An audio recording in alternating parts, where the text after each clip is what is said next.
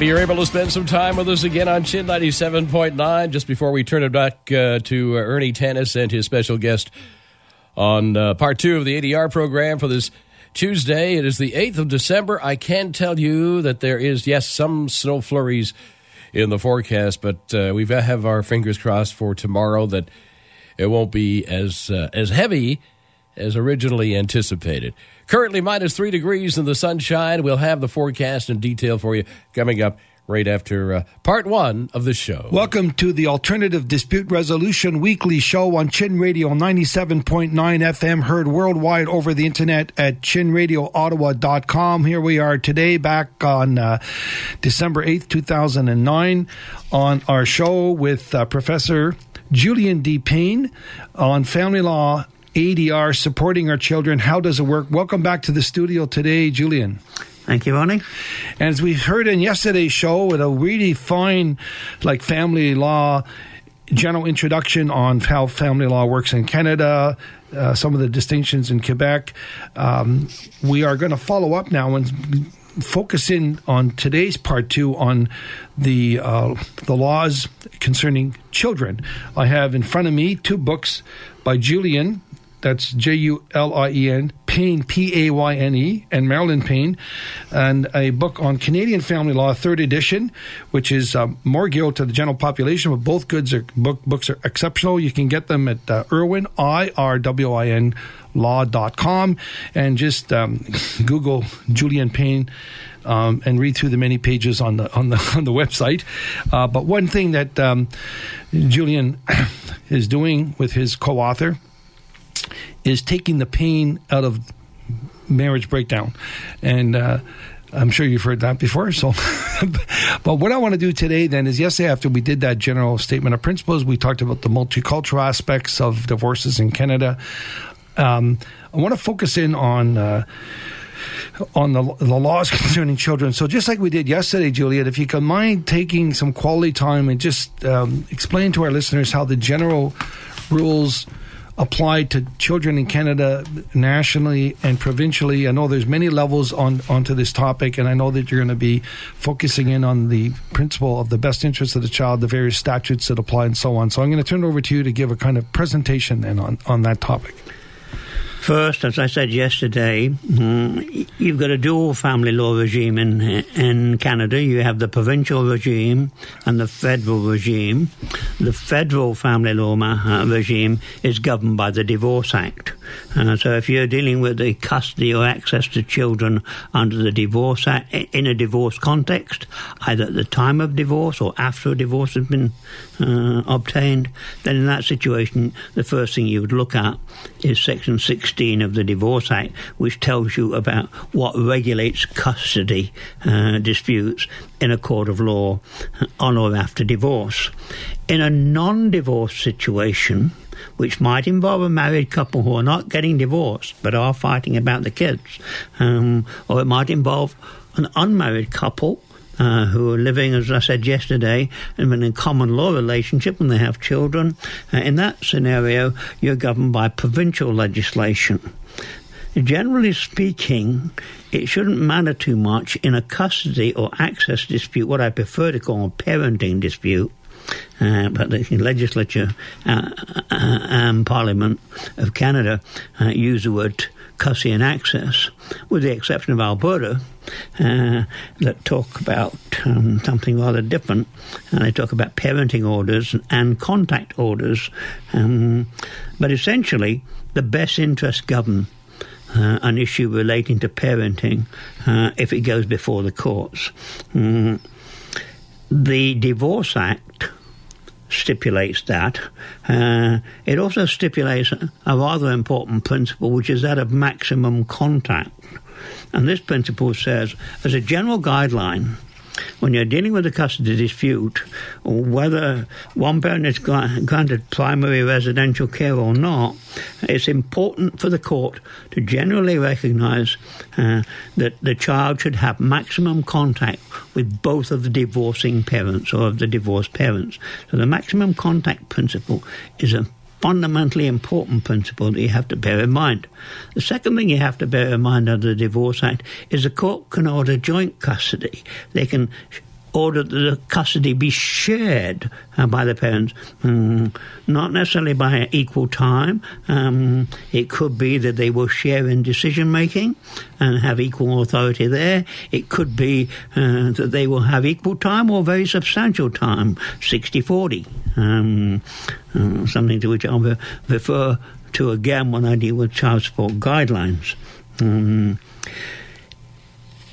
If you look at provincial legislation as distinct from the Divorce Act, uh, the guidelines with regard to or the, the significance of best interests is much more uh, fully spelled out.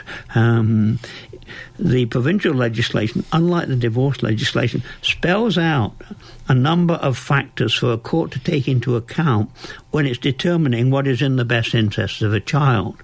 Uh, and the lists vary somewhat, uh, but they tend to be fairly long lists. Um, you will find in Ontario, for example, Section 24 of the Children's Law Reform Act defines specific factors that the court must take into account in determining whether uh, a child's interest will be best served by granting joint custody or by granting sole custody to one parent and access rights to the other. Mm. So the provinces provide you with much more guidance than the feds do in their legislation when you're dealing with best interests of the child. Well, the one thing that comes to mind is I want to go back to some uh, principles here. Uh, we didn't talk about this, but uh, one of the things I do remember for years, there was a great movement to challenge the very words custody and access as if one a child was a chattel and somebody has custody, somebody has access, and and I I, I can't actually remember right now. Uh, the end result was that it's still there. I thought there was some draft paperwork or papers to change that. So people are moving, you know, to where I don't when we do mediation, we talk about co-parenting, like you said, or shared parenting. But would you mind just talking about those words? Uh, I know they have a legal significance for a lot of reasons, um, but what's your view of that uh, that that that language? If I could call it a debate, or is there still a debate? There's no debate, I think. Um, I'm not sure how loud it is. In the mid 80s, Judy Ryan, who was a mediator out of Toronto, uh, did a study uh, on custody for the federal government, and she recommended that you should eliminate the terms custody and access. I've long taken the same view. Uh, I don't think they're useful words. Um, and not least of which because the word custody is ambiguous. It's uncertain as to what it means. Uh, some courts say it means all the powers of a guardian of a, ch- of a child. Other courts say, well, it really means, you know, taking day to day care of the child. Uh, for the most part, the courts take the wider version and treat custody as being equivalent to guardianship. Um, you enter into considerable problems when you look at the word joint custody. Uh, the word joint custody can mean any number of things. It may mean the parents are jointly responsible uh, for making decisions, major decisions affecting that child's life. Um, that's quite common, a common form of joint custody, particularly in BC. In fact, joint guardianship or joint custody orders uh, that provide what sometimes are called joint legal custody, where both mm. parents have equal decision making power, are the norm in British Columbia. Mm. Many people, however, use the word joint custody to mean equal time sharing or substantial time sharing. Uh, so we have to recognize that custody can refer to decision making authority or it can refer to where the child's going to live. And when you add the word joint, uh, you just compound the problems. Mm-hmm. And in my opinion, and I said this when I was working for the Law Reform Commission in the early 70s, I was the director of the Family Law Project undertaken by the Federal Law Reform Commission. Uh, and uh, I recommended at that time that we eliminate the phrase custody. Mm. And particularly the, the use of the phrase joint custody um, because it, nobody really knows what they mean. They have to be spelled out. Mm-hmm. Um, yeah. And I've always maintained that if you're dealing with custody, what the lawyers call custody and access, you should spell out what you mean by custody. Who has what authority? Mm-hmm. Where is the authority? Who has residential care rights? Uh, is there a primary parent, they're a secondary parent. I don't like those words either mm-hmm. uh, because they tend to relegate the secondary parent to, yes. to low status. Uh, many, many years ago, a British Columbia court said a parent with access rights, that's a non custodial parent with access rights, is there as a passive observer ready to fill the breach should the other parent die. That, I think, is very graphic explanation of where access was 40 years ago. We've changed since then. Normally, if you're granted access but no custodial rights, now you'll get uh, you'll get to see the child every alternate weekend and also midweek. Uh, maybe overnight, may not be overnight in terms of midweek, depending on the age of the child and school commitments and things of that nature. Uh, and also substantial time to in the summer. Could be equal time, could be three or four weeks during the summer months uh, when the child is away from school. Mm. So now access is, is you know, fairly generous compared to what it was 40 years ago. 40 years ago, you got to see your, your, your child, you know, either on a Sunday afternoon or on a Saturday afternoon, uh, but not both. Uh, so we've made some progress, uh, but I think continuing the words custody and access doesn't serve a useful purpose. I think in any dispute affecting kids, parents should file a parenting plan, whether you're trying to negotiate or mediate the dispute or whether you're litigating that dispute. It should be mandatory. And I said that 25 years ago. Mm. Nobody paid any attention. Um, but then lawmakers are slow to, me, you know, to act at the well, best. Well, a lot of, but a lot of your advice and vision from 40, 25 years ago are coming to play out. So you must feel very fulfilled about that. And when you, and then. Um, in the, the Family uh, Ontario Association for Family Mediation, um, in our Ottawa chapter, we distinguish with the multidisciplinary approaches for the uh, family professionals um, to put the parenting issues before a parenting counselor, and at the courthouse, you know, couples are expected to watch videos and all this stuff. So um, I want to open that up into. We have about uh, four or five minutes left in this segment here with Julian Payne on alternative dispute resolution on Chin Radio from Ottawa ninety seven point nine FM. Um, and Julian, on um, you talked about sixty forty. Maybe we can talk about how uh, the child support guidelines work generally. Um, and then, in context of family law as a whole, there's a, a, spousal support, the difference between spousal support and child support from a tax point of view, calculation point of view, um, and the regime of equalization. So, I'm going to ask you to take a few minutes to give some broad principles on that. When we come back after the break, we'll go into more detail. Well, let me touch upon child support guidelines first. Um, I'll start with the basic principles. Um, if you're separated from your spouse, um, whether you're getting a divorce or not, um, you'll, you'll, be governed by child support guidelines. Uh, if you're getting a divorce, the guidelines will be the federal child support guidelines. And incidentally, you can get access to those online if you go on to the Department of Justice Canada. Uh, it provides all sorts of help to people who are going through a divorce in terms of finding out what Thank the you. basic child support payment will be. The basic child support payment under the guidelines, whether they're federal or provincial, is essentially um, based upon the pa- the parent's income, and that means the non-custodial parent's income. The parent who does not have the care, primary care of the child, will be ordered to pay child support in the ordinary course of events. And that amount of child support is a fixed arithmetical figure to be found in the tables that are set out in the federal child support guidelines and also in the provincial child support guidelines. And it says if you're earning X dollars and you have three children or four children or two children, uh, the, the amount of monthly child support will be Z, Z dollars. Uh, and that's a very simple uh, arithmetical calculation. If you know what the person earns, uh, you can look at that person's income, look at the number of children, and you will see a fixed amount of child support in terms of dollars and cents that are payable per month based upon the non-custodial parent's annual income.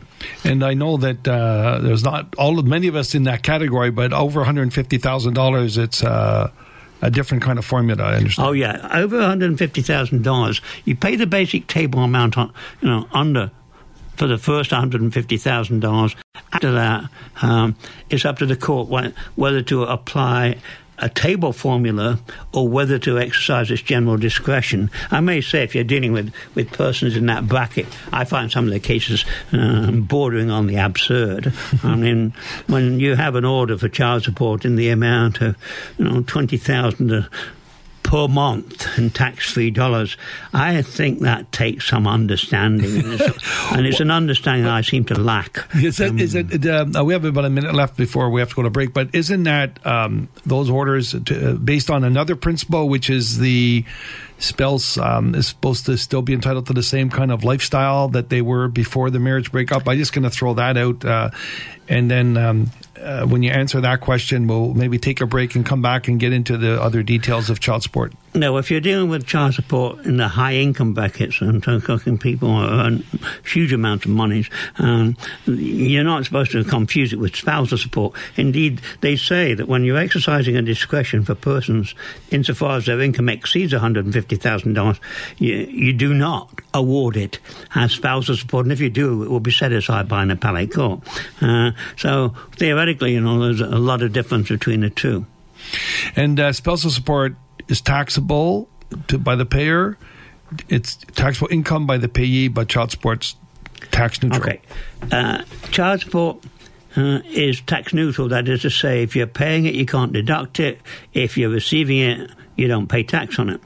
Uh, spousal support is quite different. If it's a periodic amount of spousal support, often a monthly amount of spousal support, and it's made in the context of a court order or, or, or negotiated agreement, then in that situation, the payor can deduct mm. the periodic spousal support payments from his or her, right. typically it's his uh, income. The payee must pay and it's got to be something. It's got to be either an agreement or a court order for those rules to come. That is effect. true. Yeah. And what and is it true? Has to be a written agreement. That's written agreement. And what is true is that we're coming back to finish off our amazing show here with Julian Payne after the break. Time for another Chin Radio traffic update. No reports of any problems at all, according to the OPP, on any of our major routes. Not a bad-looking drive on the Queensway as well as the 416, and no recent troubles to pass along from Ottawa Police on our city streets. Discover Riviera Nayarit with total a coastline boasting sophisticated resorts, pristine beaches, and naturally beautiful setting. Visit your travel agent or totalvacations.ca and save up $250. Riviera Nayarit, Mexico's Pacific treasure. I'm Maytal Sperling, and that's the latest traffic on Chin 97.9. For many people, unfortunately, a shelter or the street is home. Staying warm during the Ottawa winter has its challenges, even for those of us who are blessed with warm and friendly homes. Chin Radio 97.9 FM is pleased to assist by providing a drop off location for hats, socks, and gloves that will be distributed on Christmas Day at a venue in the city that provides a free Christmas dinner for the homeless. Share the warmth of the season by bringing hats, socks, and gloves to our offices at 30 Murray Street, Suite 100, Monday to Friday, 10 a.m. to 4 p.m. Chin Radio 97.9 FM. Multicultural radio for a multicultural city. Welcome the Olympic Flame on Parliament Hill on Saturday, December 12th. Festivities begin at 5:30 p.m. with performances by Tom Cochrane, Gregory Charles, and others. Be part of Olympic history and welcome the final torchbearer Joe Juno at 7 p.m. And don't miss the illumination of thousands of Christmas lights. The evening promises to be a magical one with entertainment for the whole family. So remember to join us on the hill this Saturday. For more information, visit canadascapital.gc.ca. Well, we hope the weather's going to be good for that. It's going to be an exciting day on the hill with the Olympic uh, flame coming to Ottawa. Currently, it's minus three degrees. Flurry activity expected our way tomorrow, and they're calling for at least 10 centimeters of snow for Wednesday and perhaps a little flurry activity on Thursday. Expected high for tomorrow afternoon, zero. A little milder than it is right now. Minus three at Chin, 97.9. Welcome back to our alternative dispute resolution show here live on Chin Radio 97.9 FM from Ottawa, Canada. Heard worldwide over the internet at chinradioottawa.com. And we're back for our final segment here with Julian Payne on family law ADR, supporting our children. How does it work? You know, it's a vast topic, uh, Julian. We're doing covering a lot of ground in short time. So I want to turn it back over to you to going to talk about what you had mentioned the 60 40 rules, some information in Quebec. I would like you to even touch on, especially today with remarriages and everything, when step parents act in the, the shoes of a parent for their non biological uh, child and then the obligation of the natural father and the stepchild. I know that's a topic all by itself, but I'm sure many listeners uh, uh, are, are, exposed to that. So I'm going to turn it back over to you on, on these and any other points that come to your mind. Just to return to child support guidelines in general terms, uh, I talked about the federal guidelines and I talked about provincial guidelines. For the most part, the provincial guidelines are the same as the federal guidelines. I mean, there's very little to choose between them. So it doesn't matter whether you're in a divorce situation or a non-divorce situation. You're going to come up with the same numbers, uh, and you're going to come up with the same result. Um, now, there's one exception to that. Quebec has its own system of child support guidelines. Uh, so if you if you're living with Quebec in Quebec and your partner is living in Quebec, you're both in Quebec, then you look to the Quebec guidelines, and they're quite different from the federal guidelines. Um, you may use the federal guidelines, however, if one party is in Quebec and the other party is outside of Quebec, then the federal guidelines want to be applied. Now, let me say a word about spousal support guidelines. Uh, there are some spousal support guidelines, but they are truly guidelines. They are not binding on a court. Uh, they are certainly relevant for, uh, for most courts. They look at the guidelines, uh, but they're not binding on the guidelines. Child support guidelines are mandatory. The court has no choice. If the court says, uh, paying you earn X dollars and you've got six children, uh, they'll look in the table and they'll find out how much I have to pay, and they'll know ifs and buts about that. There's no discretion in the court. Uh, to move away from the table amount in the absence of what is called in law undue hardship. Now, let me turn to the 60 40 situation. Uh, this is uh, to be found in the guidelines, and the guidelines provide uh, that if you have a parenting situation where the, ch- the child is or children are spending at least 40% of the year with, with each parent, then in that scenario, scenario in that scenario, uh, there are specialized rules. In other words, you don't simply look at the tables. Um, what you do as a starting point, you look at the table for mom and you look at the table for dad and find out their respective amounts that they would be paying if the other parent had the child all the time. Mm-hmm. And then uh, you, you look at the, the, respective amounts payable by mom, payable by dad under the tables, and you deduct the lower one from the higher one. That is the starting point. Mm-hmm. Beyond that point, you then look to see whether increased expenses are being paid as a consequence of the shared parenting regime because uh, basically you're going to have perhaps more accommodation than you'd need for mere access. Uh, so the court will then look at the expenses.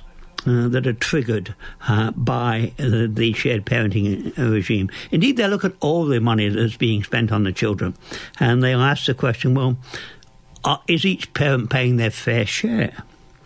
And they may modify the differential between the between the two table amounts that I mentioned a moment ago uh, by saying, well, we're going to order more uh, than that, or even less. And thirdly, there's an overall discretion in the court to look at the financial circumstances of the parties and say, well, uh, we know what the differential between the two table amounts is, but we don't think it's appropriate to impose it in this case. The most common situation where that is done is where there's a huge differential between the standard of living in the two homes, because the court may conclude that they do not want a situation where a child is living, you know, with a very wealthy dad uh, in luxurious situation uh, and a poverty-stricken mother. Mm-hmm. Uh, so they may adjust. Uh, the amount payable by dad in that situation. So, uh, with the um, uh, when you talk about the adjustments, you talk expenses. I think there's a thing called Section Seven expenses. Maybe you can explain that a bit to our viewers too. Now, Section Seven expenses apply whether whatever type of regime you've got, whether it's a shared parenting regime or whether you've got a sole parent, uh, one parent primarily responsible for taking care of the child.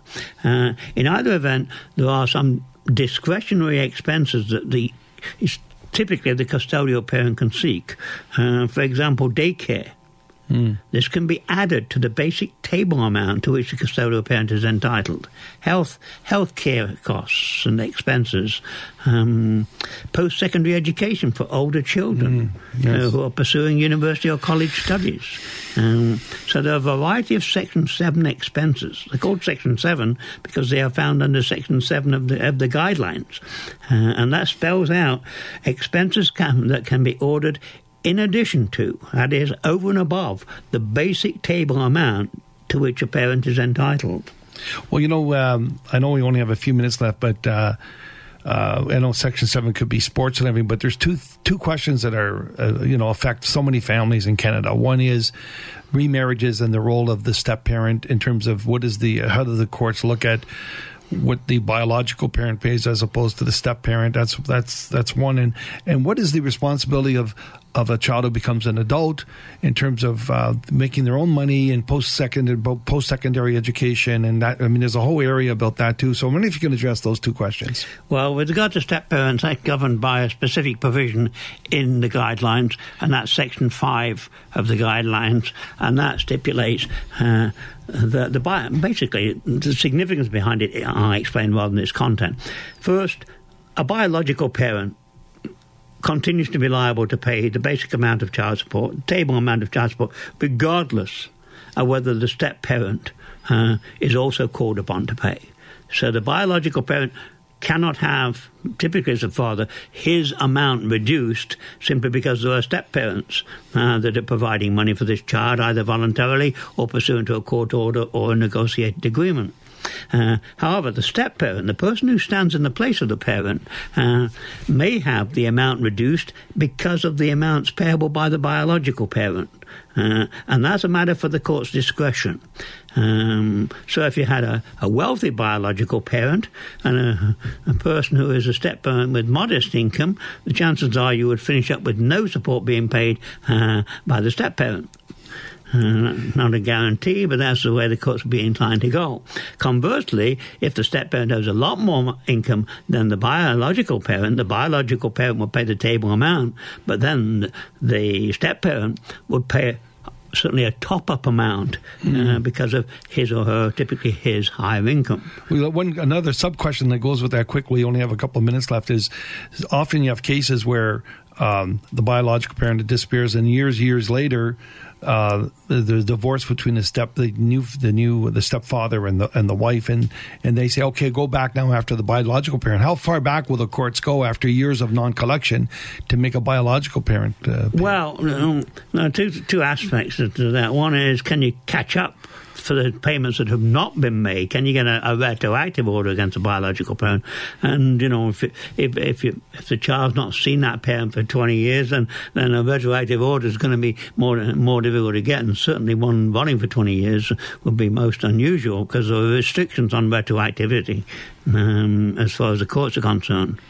Um, well, well, as far as I'm concerned, this has been a fascinating. Uh, fascinating, Julian. Like we can go on for hours, but I uh, I um, I wanted to. We have less than a minute left. Could you just share with our our listeners uh, a vision you might have for this area of law for our society in terms of because if, if you were talking as a law reform commissioner uh, philosophically and practically what would be your advice to our, our lawmakers? Before I do, uh, do that let me add a rider to what I said a moment ago when I was dealing with the with the biological parent who disappeared off the scene. Uh, once you found him the court may have find it appropriate to order him to pay future support um, but whether he'll be liable for the backlog is another question. Okay.